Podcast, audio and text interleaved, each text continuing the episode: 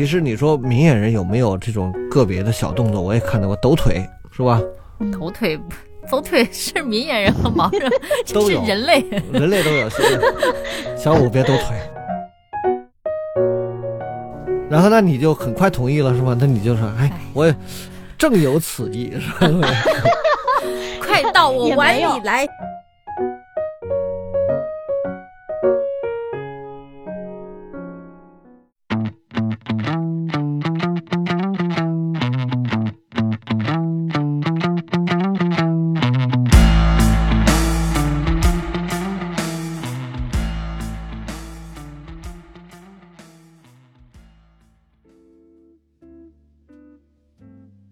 大家好，您现在收听的是中国盲文图书馆播客节目《第二视觉》，我是小五。这是一档关于盲人生活文化的播客节目，希望你能够在这档播客当中了解到以往你不常关注的群体以及他们的那些事。如果喜欢我们的话，您可以订阅中国盲文图书馆微信公众号，登录中国盲人协会网站或喜马拉雅、小宇宙、苹果播客搜索“第二视觉”收听我们的节目。也很欢迎您在留言区告诉我们您的想法和意见。本期节目接着第十五期的内容，我想跟小甜甜学唱歌。那一期我们和甜甜老师聊到盲校的音乐课，以及他和孩子们的一些日常。这一期呢，我们接着和甜甜老师聊一聊关于盲校、盲童以及他自己的一些故事。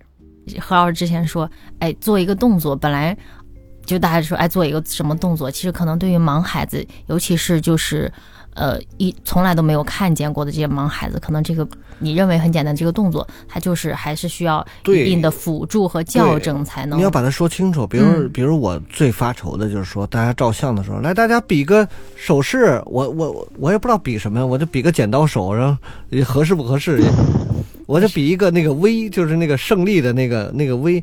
但是人有时候可能人家是要是要比心或者怎么样，啊，他也不说清楚，然后就这种很很很很尴尬。那关键是，哦，对啊，你比心的时候，你也得知道怎么样怎么比心，对你得嗯告诉那些对，是孩不是跟子们怎么跟比其他。的人是不是在一个水平线上？是不是不好看？还有什么大家大家招招手、挥挥手这些东西，肢体语言 都要跟盲孩子说清楚，否则招招手怎么招？这种平时不招手肢体语。言啊，什么嗯姿态啊、动作啊，有专门的课去教教孩子们吗？这种没有，好像没有。是在生活中慢慢积累是吗？对，这应该是音乐课的内容了。音乐课，音乐课给给田老师加课，田老师加课吧，好吧，让他们怎么优美、因为我觉得优雅。这个太重要了，因为嗯。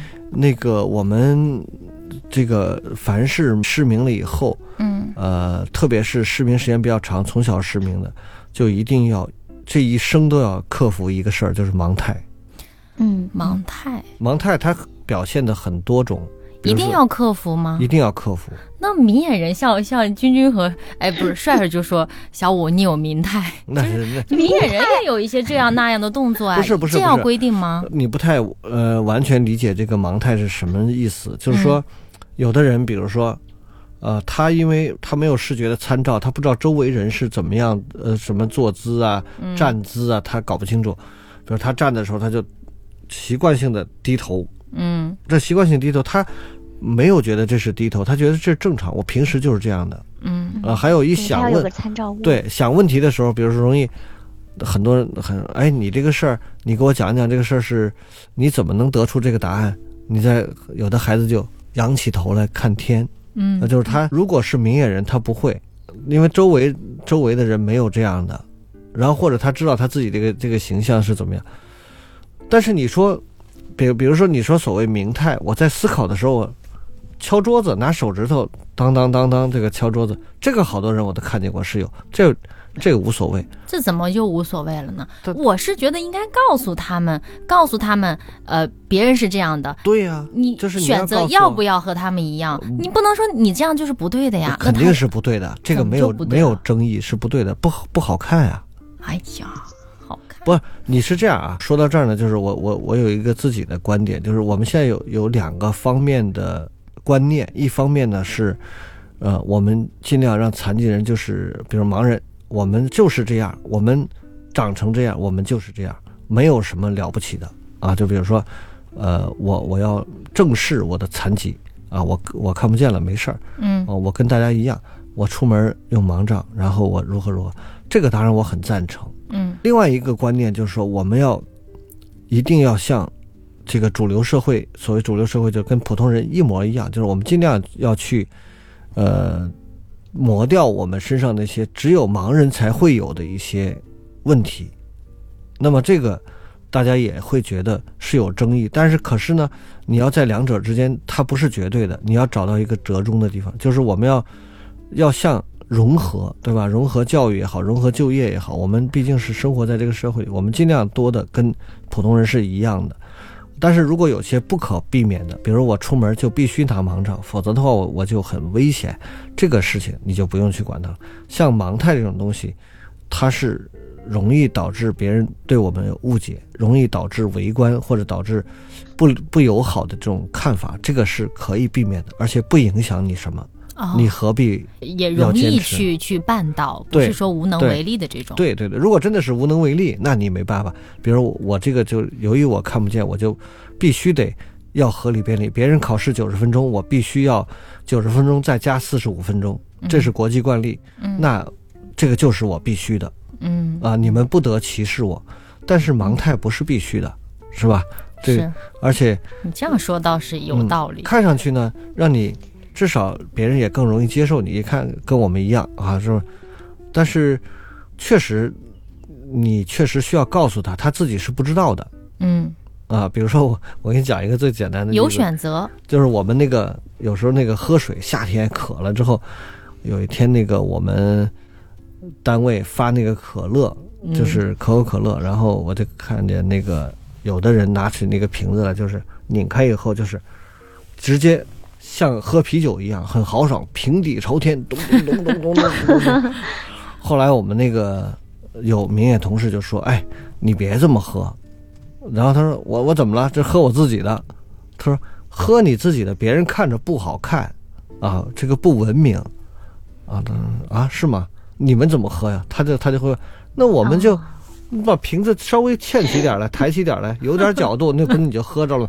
你干嘛非得把一一扬头，瓶底儿朝天，咚咚咚咚咚，你这这这是吧？就你要告诉他，你你如果是友善的告诉他，嗯他也会接受的。有的学生的盲态是真的很难改，啊从小他就养成一种习惯，就比如说刚刚何老师讲的低头那个问题，我有个学生他就一直低头，你告诉他他也接受，嗯，你告诉他的时候他会把头抬起来，但是抬的就会这个角度就会就会不一定是高了还是低了，反正他就嗯找不到那个合适的角度，嗯，然后你你把它摆对了，他过一会儿他就忘了，然后你跟他说你怎么又低了呢？啊，我有吗？对哦，他是因为我们如果叫双眼平视前方，这个是正的。那如果没有视力，我当然就不知道什么叫平视、仰视、俯视，我没法调节。那如果、如果他有心要改的话，你把它放纠正到一个比较正确的位置的时候，形成肌肉记忆，对形成记忆，应该这就是纠正盲态的。嗯，我感觉这个会比较这要这还要通过其他的方式，对比如。说还有什么呢，感觉统合训练之类的。对，还有呢，比如说有的有的孩子从小爱晃，就是哦不停的晃头，嗯对对对哎，晃这个前晃、前仰后合，然后左右晃都有。嗯然后他不觉得，你要是别人看的累死了，哎呀，不停的晃，他没觉得，他就是自然。嗯，当然我其实你说明眼人有没有这种个别的小动作，我也看到过，抖腿是吧？嗯抖腿。抖腿是明眼人和盲人，这都是人类。人类都有。小五别抖腿我现在没在抖，我真没抖。啊，就就说这个意思啊，就是说，但是我以前也确实，因为尤其是我比较焦虑和思考的时候，就有以前我就容易出现抖腿是吧个问题？。把脚尖踩在地上，让腿老这么颤。他们说，哎，以前关于这个抖腿还有一个段子，说能抖出一什么，抖出是个什么来着？反正是抖出一首摇滚还是怎么着的？不是，我，我是看那个有一个嗯国学大师吧，叫南怀瑾。嗯，南怀瑾说，这抖腿是一个非常不好的习惯，说是把气运都抖掉了，把你的好运气就都都抖掉了。嗯当然，我觉得我也不见得认为他说的对，但是反正就不不抖就不抖吧，是吧？嗯，但但是确实需要克服焦虑的时候，对，容易这小动作，嗯这个你比如说像曾国藩曾国藩跟人谈话的时候，当然曾国藩的段子有很多，其中有一个就是他跟人谈话的时候，特别是观察这个人，比如说我是你的上级，嗯我要跟小五谈谈话，看看这个人可不可提拔。他呢一般都会，呃，大家坐在那儿以后呢，他跟你谈谈谈谈，谈话的时候，当然你很紧张，然后他谈完了之后，等你走了，他会看你坐的那个位置上的地下脚印是否混乱。如果你因为因为你可能咱们俩互相都看不见腿吧，隔着桌子咱们坐着谈话，你一会儿脚动一下，一会儿前前面蹭一下，后边蹭一下，就说明你这个人在跟我谈话的时候，心里想的跟嘴上的说的可能是不太一致。然后你为了哎，你你的混乱，然后你脚不停的在动，就表示你心浮气躁。小五别动了，我现在真不动了，因为 咱们录播现在不敢动了。咱们播客要求比较高。我以前吧说话，就是咱们刚开始录的时候，我有的时候觉得做的一个保保持一个姿势做好久，我就好累。然后，但是确实是可以克服的。从无论是明眼人还是盲人，就是只要你去注意到他，我现在坐下稳如泰山。何老师，我告诉你，啊，我说他是好，外在的这些表现嗯，都跟你内心的情绪有关。就是你你说话时候，跟你的上级谈话时候紧张，嗯或者你说谎了，或者你怎么样，那可能脚底下就就会都有一些很细微的表细微的。对。嗯如果你坐在那儿真是稳如泰山，谁跟你说话你不卑不亢，娓娓道来，那真的可能就是你这个人心里边就很很澄澈，就是这样的人可堪大任。何老师是在说自己吗？啊何老师就坐的我不很稳。我不，我经常紧张，然后我都不动脚，我老是捏手，嗯把这个哎，对我也是经常捏手。我就有一次在唱歌的时候，嗯，我在上课，我那个专业老师给我上课唱一首歌，就是很投入的一首歌，那个感情很细腻的那首歌。结果我在捏手，然后老师就说：“听，你在想什么？这一看你就没有完全投入啊，你手在捏，那就说明你的心里是混乱的。对，啊，好难呀，活着好难，好累啊。嗯，你看我我跟甜甜，我们俩都是盲人，我们我们表现焦虑的时候可能会捏手，你是什么？我表现焦虑的时候，哎，这以前真的是抖腿，现在抖腿，现在是挠 挠头，呃，对，可能吧，因为有的时候其实自己也不知道，然后反正距离上次比较紧张或者比较焦虑，就是上次写总结的时候，嗯，他们说我。老挠头，哎，那可能真的是挠挠头。他们说，你要是再写不完，头发真的挠秃了。哎，田老师，那我其实我还是有一个好奇，容我再问一问。哎，那你们老师对小朋友凶吗？我是不怎么凶的啊，因为我这个课的原因，可能就凶不起来。我这课就就天天很开心的课。他主要他那课没人捣乱，嗯你为什么要跟人凶呢？有人 捣乱老师，你们的老师凶吗？我们老师是有的挺凶的，但是盲人老师都还挺好，因为。呃我还是那句话，就是盲人老师和学生，就是他不管是多大的啊，嗯呃，他也无论男女，他天然有一种亲近感。嗯，就大家都是盲人，这是一方面。就是盲人老师跟你说话也很少什么讲大道理，都会语重心长。哎，小五，你看你这样不行重。心长后面不就是大道理吗？嗯，不是，就是说不是那种这样。哎，你看你这个怎么这样？啊，你要不行，明天把你家长叫来。盲人老师不会这样，嗯他就一般就跟你，反正我我跟我们学校那几个盲人老师都处得很好。嗯呃，另外一个隐隐约约呢，还有一个就是，呃，他就是你人生的一个榜样，就你刚才说的，就是未来我能不能像他那样，是吧？就是如果我是甜甜老师音乐课上的一个学生，我又特别喜欢音乐，然后看他上音乐课那么好。我是是不是心里就会暗暗的想，哎，将来我是不是也能像他一样？嗯，那假如我要能像他一样，跟他做的一样好，我是不是就得更加努力才行？对，这是一个非常良性的嗯循环。我倒是有一个问题，就是我们上音乐课的时候，有些小孩儿比较胆子大的那个，跑到前面去弹老师的钢琴，咚咚咚弄两下，老师 讨厌，快回去。然后像在你这儿允许吗？允许，允许就对，允许，因为啊他们就是好奇嘛，那好奇就让他们摸一下，对，其实我觉得可以告诉他，哎，你你想弹是吧？我告诉你，刀在哪里，你你摸到以后你自己试一下。我觉得真的很好，因为弹是弹不坏的呀。那钢琴又不是说为什么我碰一下就会碰坏呢？对对吧？我们老师过去是不许的，坚决不许到前面去弹他的钢琴。还有人他要不在的时候说，那个谁，你看着点儿，谁弹你告诉我，给我记下来。啊，这样啊，那我觉得那好自由呀。那我觉得我读的是简爱的学校，真的，我觉得我们就是好像讲台和我们那个下面的座位席之间有一个非常严格的区分，就怎么还会有人敢冲上去呢？不会，他不是上课的时候冲上去，他是可能课间的时候。课对课间或者是之前嗯，上课之前，他可以先跑到钢琴那去摸一摸、敲一敲。天天，你小时候学钢琴是在那个普通老师那儿学的，还是在盲校学的？在普通老师那儿学的。哦、嗯我刚开始学的时候还是能看见的，我自己还可以看五线谱。哦啊后来，但是那个时候是有一搭没一搭的学，是真正看不见以后才开始正经学。啊，那个时候也没想把它当成一个将来的那个职业重要的工具什么的。对，那时候就是好玩儿喜欢，确实，其实一直都是喜欢，嗯，只不过喜欢的程度不同。嗯，那你后来怎么又改学声乐了呢？我觉得也挺好奇。哎呀，其实我一直最喜欢的是声乐，哦，因为那个时候学钢琴是因为钢琴老师比较好找，声乐老师不好找。哦，呃，你你那个你上长大考的是钢琴专业是吧？考的是钢琴，我倒是那个经常在那个群里边或者看你分享作品、唱歌、唱那个歌什么的。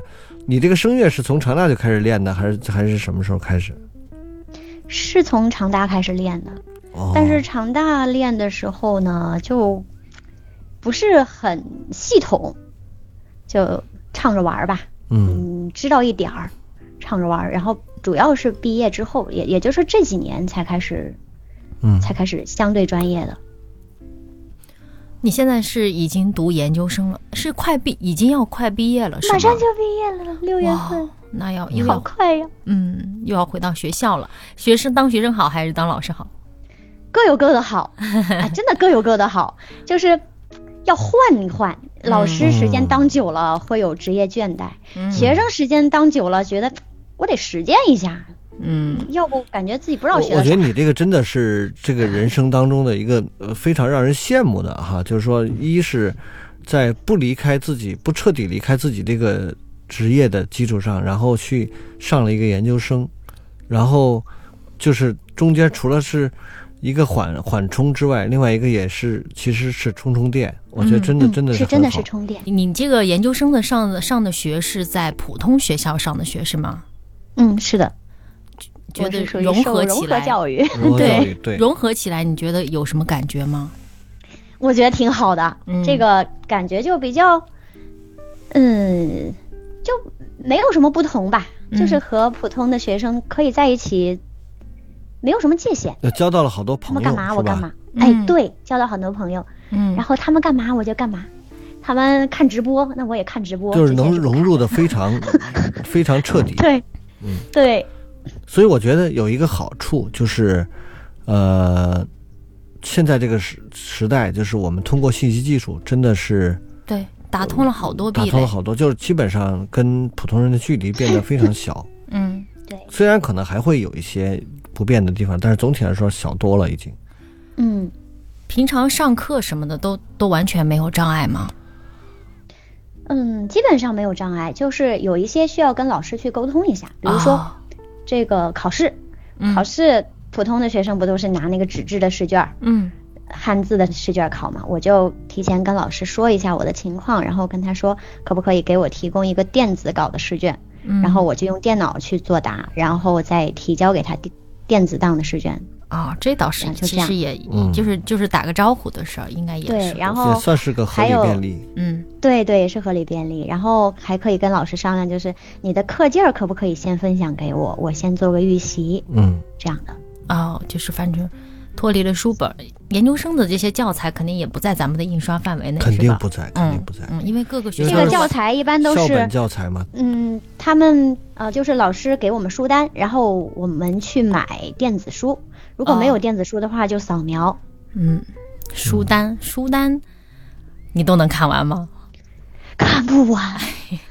我们一上学就给了那么长的书单 哎，呀，是的，每一门课都有一堆书单，就就捡重要的看吧，先把可那个能我也没有什么学霸科目的书先研究。生朋友，反正是我们那这个小小小团体里面，没有人能看完那些书单。不知道有没有人真的那么那么那么厉害，能看完那些书单？甜甜老师，您反正快毕业了是吧？是的，毕业了还回快盲校？对，要回盲校的。哦，哎，你觉得这么长时间上了这么，你是三年吧？两年，两年我倒希望我是三年，两年太快了，哦，你是两年，那两年的话，嗯哎哎，那真的很快，一年上课，就是太快了。我感觉我刚入。学没多久，这怎么嗯就要毕业了？我们三年也没觉得很久。哎，就是毕业了以后还是回盲校是吗？哎，你觉得你上了研究生这么长时间，肯定也接触到了方方面面老师的授课啊什么？你觉得之后可能回到盲校去教孩子们的时候，会对你有一些新的启发吗？会的，嗯我觉得我就会把一些比较新的理念，还有一些新的教学方法带回去。嗯就比如说，就会更针对盲生的一些特点来进行教学。嗯，就比如说怎么来纠正盲态的这个事儿，我现在已经嗯想到，呃，会用一些声势律动这样子的哦配合音乐的一些方法。这是安庆师大那个等于他们有这这方面的专业的老师来，呃，教教你来，还是说你是从别的地方受到一些启发？哦，我是从别的地方受到的启发，哦，就是因为你学的呃不是特教还是对嗯对，安庆师大它给我的可能是一个思考方式，嗯让我去多接触一些教学的理念模式什么的，然后通过什么教育心理学呀，还有美学呀这些东西去全面的了解。对。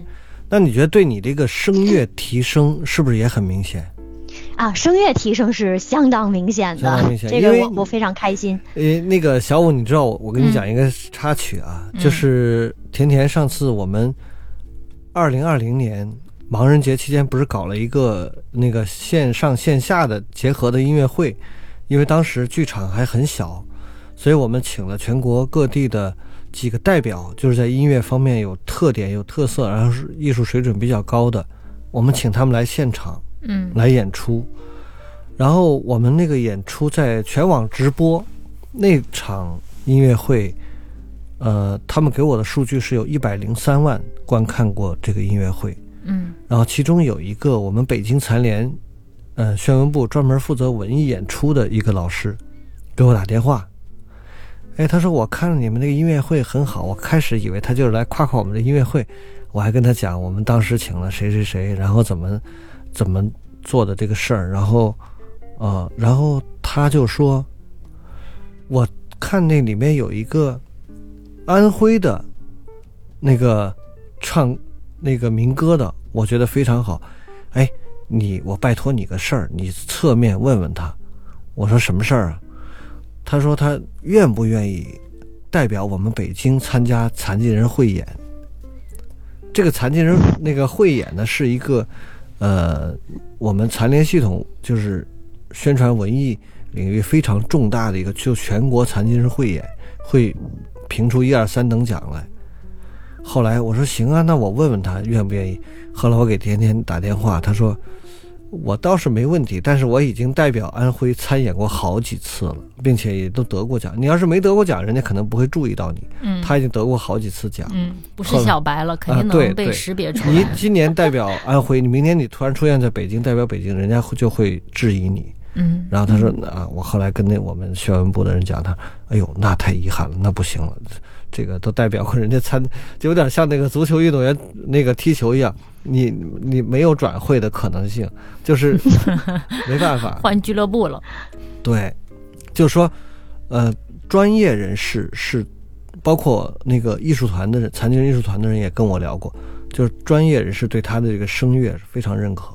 嗯。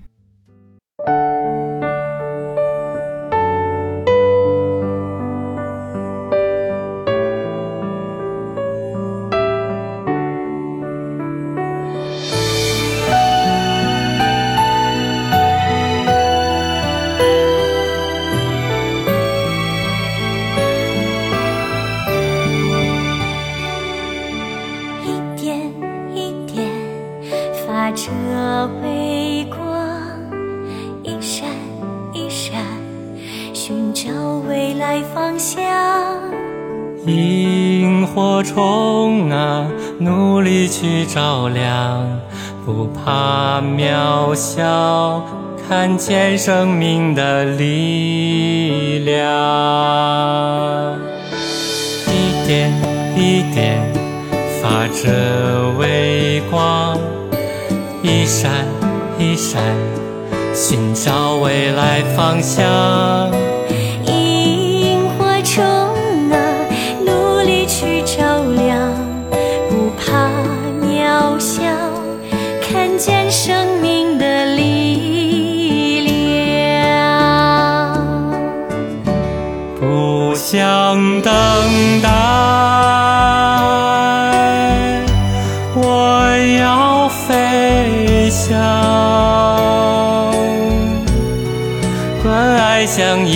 方，托起我的翅膀。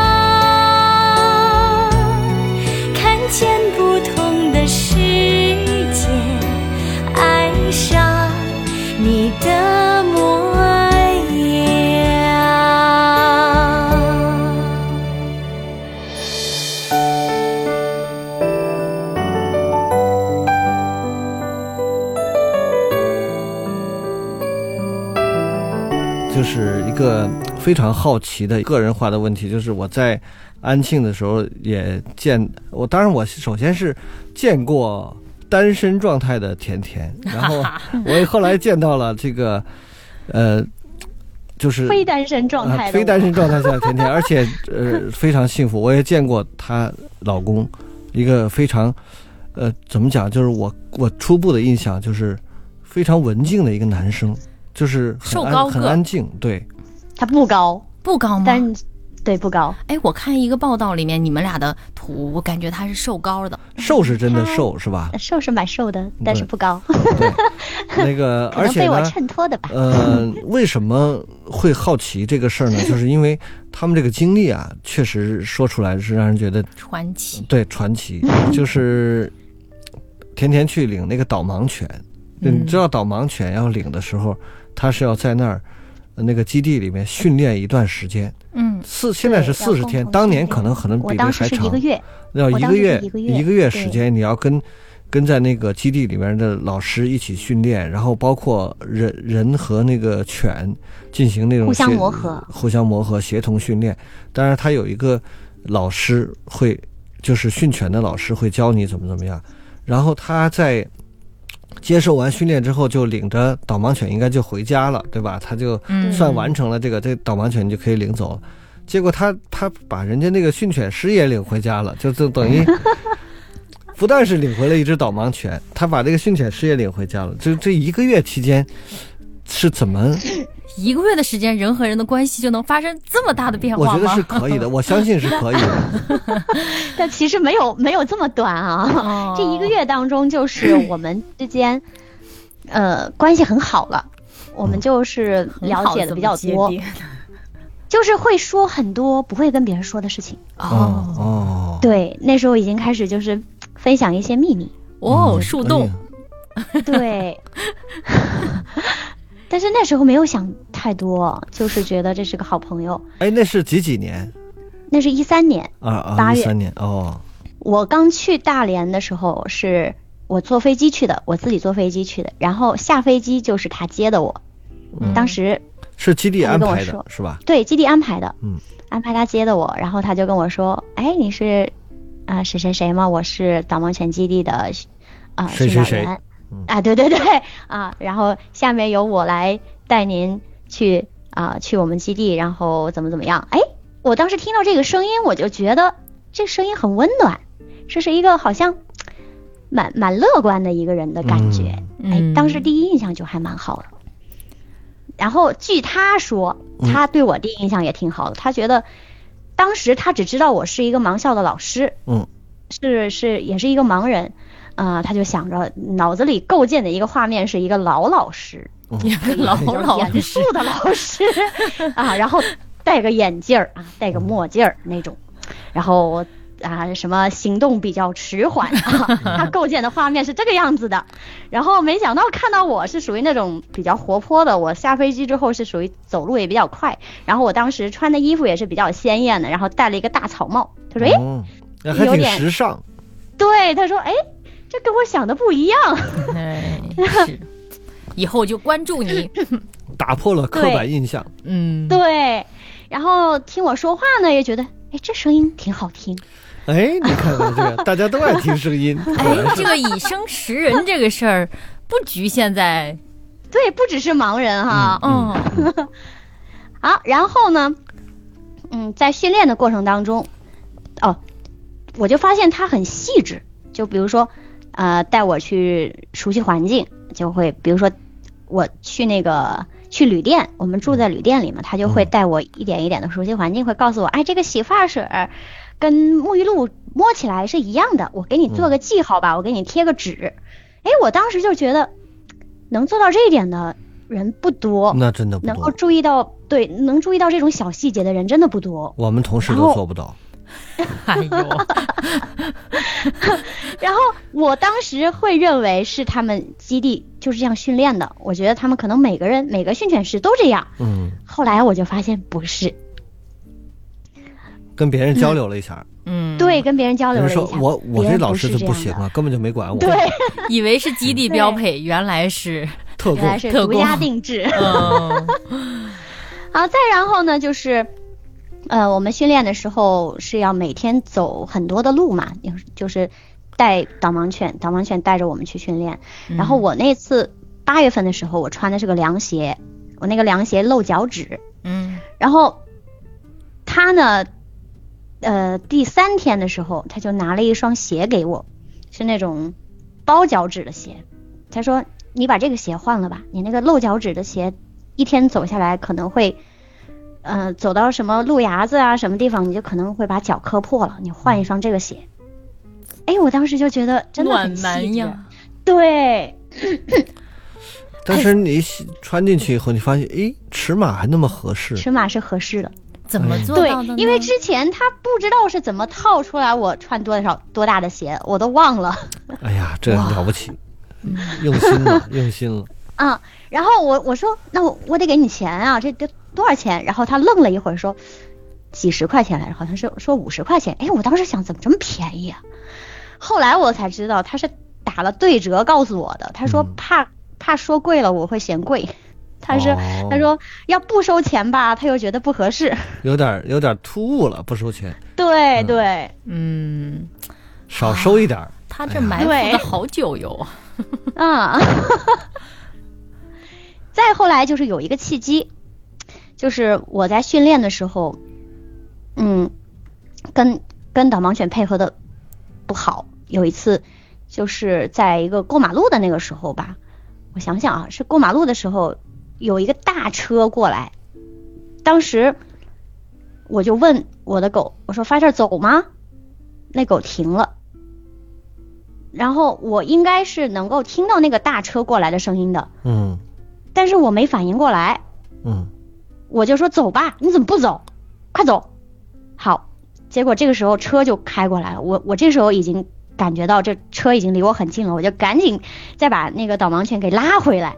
这时候，呃，虽然是没有危险，但是嗯我就被我们的训导员批评了。嗯，说你你听不到吗？那个车的声音你听不到吗？啊，你怎么还可以还可以让让导盲犬就直接往前走呢？然后你还拽它回来？对，就是过马路的时候，其实我们自己过马路也是，就是在车呃过来之后，能过和不能过之间，最忌讳是犹豫倒退。对，要走就快走过去，要不走就站着别动，不能说走一半儿，然后快走过去了，发现走不过去往回退，那非常危险。对，那时候我是被另外一个老师批评了，嗯。批评的就比较重，就说我你根本就不认真，你是来干嘛的？你是来玩儿的吧？啊，然后我就我就很难过，我想着我真的不是来玩儿的，我挺认真的，但是我没法保证我一点错都不犯，然后我就很难受，很很很消沉，我就把我就自己到屋子里面去了，然后大概他们训导员就发现我这个状态不对，然后就派他来嗯。做我的思想工作，哎，啊。他呢，因为觉得他可能啊这个比较细致一些吧，然后嗯嗯。然后他就跟我聊呗，就跟我聊，然后就就越聊越多。他那时候就开始告诉我他是怎么样选择做导盲犬训导师这样一个工作的。其实哦当时家里是很反对的，他这个工作是属于公益部门嘛，嗯然后没有什么钱，然后家里很很不愿意，然后他就是有这么一个信念，就觉得要为盲人做点事情，嗯来选择这个工作。哎，这时候就感觉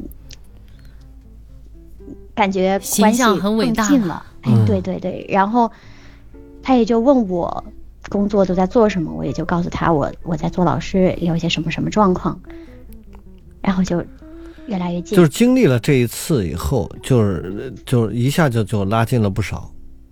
对，嗯。再后来拉近的一次，就是他知道我在学校给学生排合唱，然后当时我给他听了我给学生排的广播剧，嗯。就是七彩旋那个广播剧里面有我们学生演的啊、那些角色，还有歌曲。他听了之后，他就非常感动，他说：“你在学校是个什么状态啊？我特别想去看看。然后他就来在看你了吗？不是，是这样的。然后他就问我，这些学生现在都都在干什么呀？他们都是几年级的学生？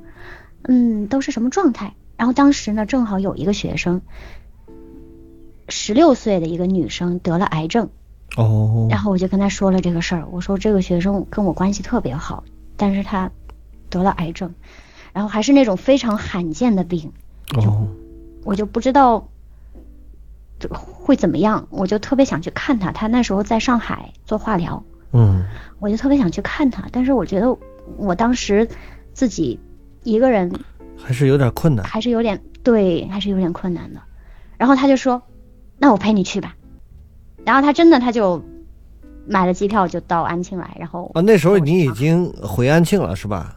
就结啊束了导盲犬的这个训练。保持联系。对嗯，对对对，哦，那看来江湖传言有误，认为一个月就这个直接带走了。哦没有没有没有没有没有，一个月的时候其实是就是朋友，嗯，哦，我们到走的时候都没有其他的想法，哦。就只是觉得，哎呀，这以后什么时候再能见着呀？这就不容易了，有一点儿那就是这种个，想法，有点不舍。嗯，心里边已经有一点儿那个涟漪了，但是还没到那个程度。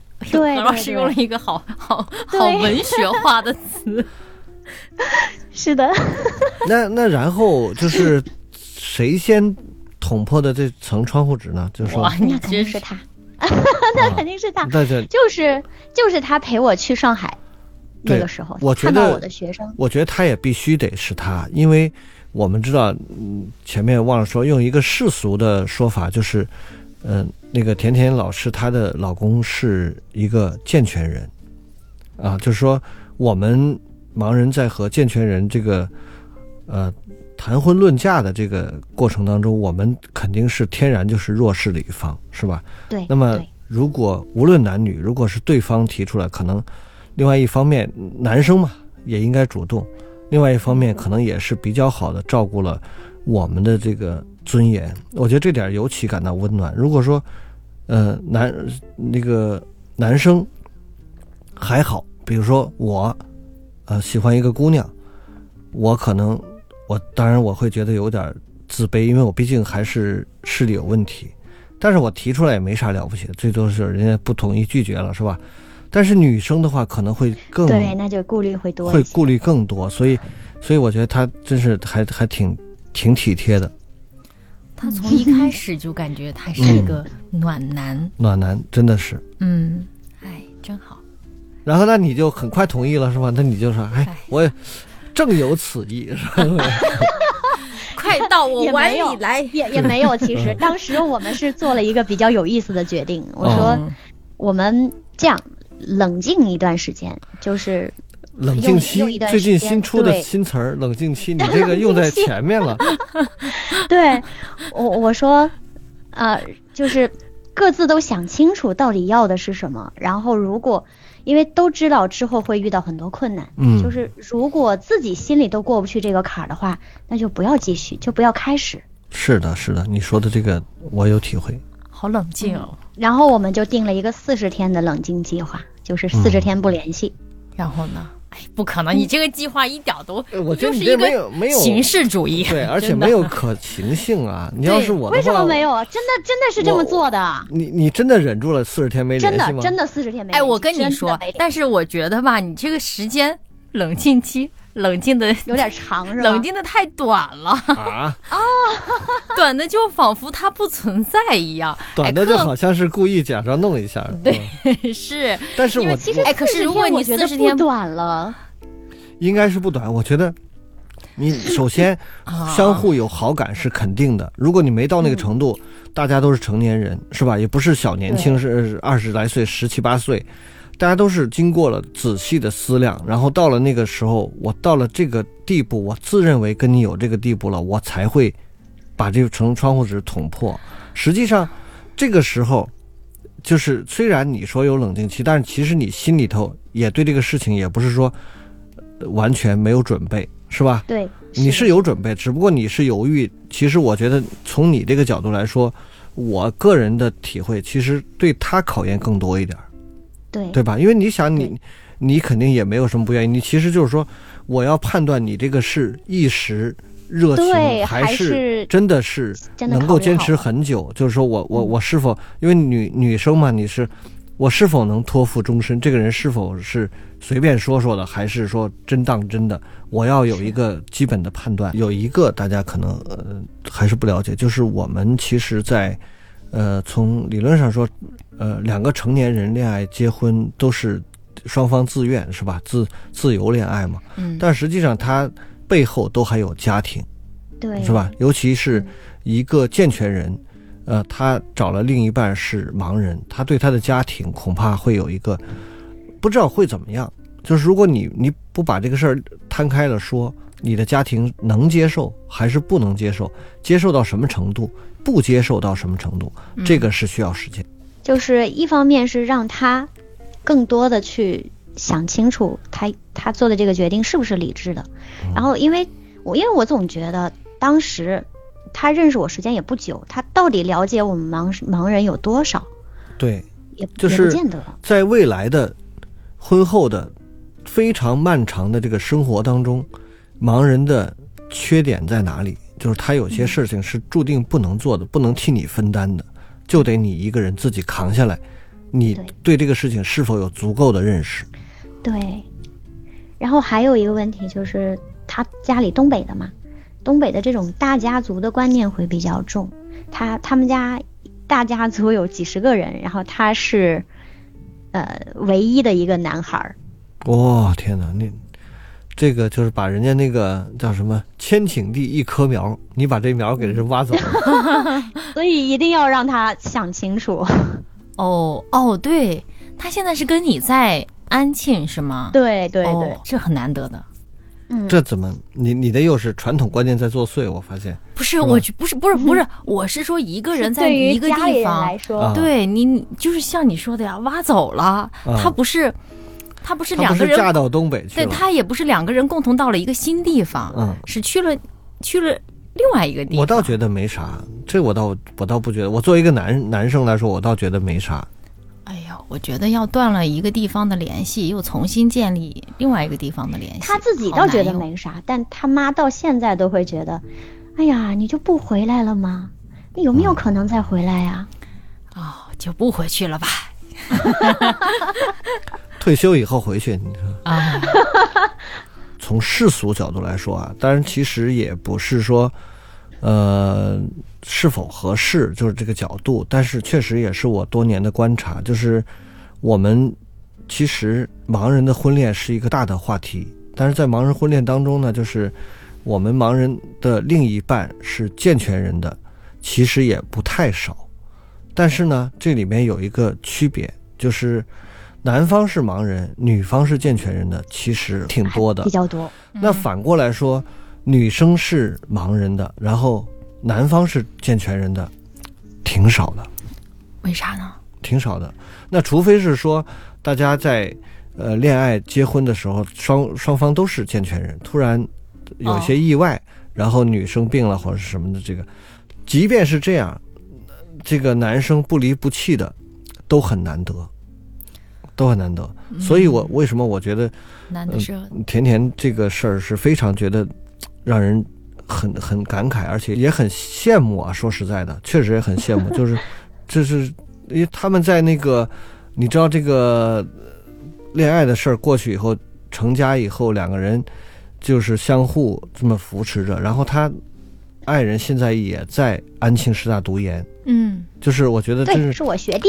啊，而且他 第一年，人家其实可能也能考上，人家第一年是为了帮助他复习，就自己就可能没有更多精力来复习自己的课，就等于第一年就就等于没有如愿以偿，就甜甜自己先上了。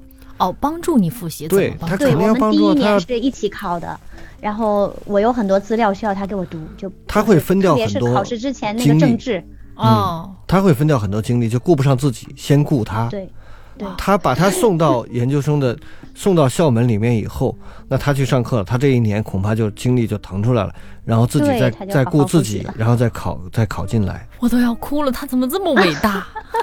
神仙眷侣，说实在，啊真的是神仙眷侣，所以我觉得真是很很很让人羡慕。小唐确实也很了不起，真的很了不起。嗯，嗯，主要是甜甜还是很有魅力的。不是不是，我比较幸运。啊，真的真的是比较幸运，我觉得是也是。嗯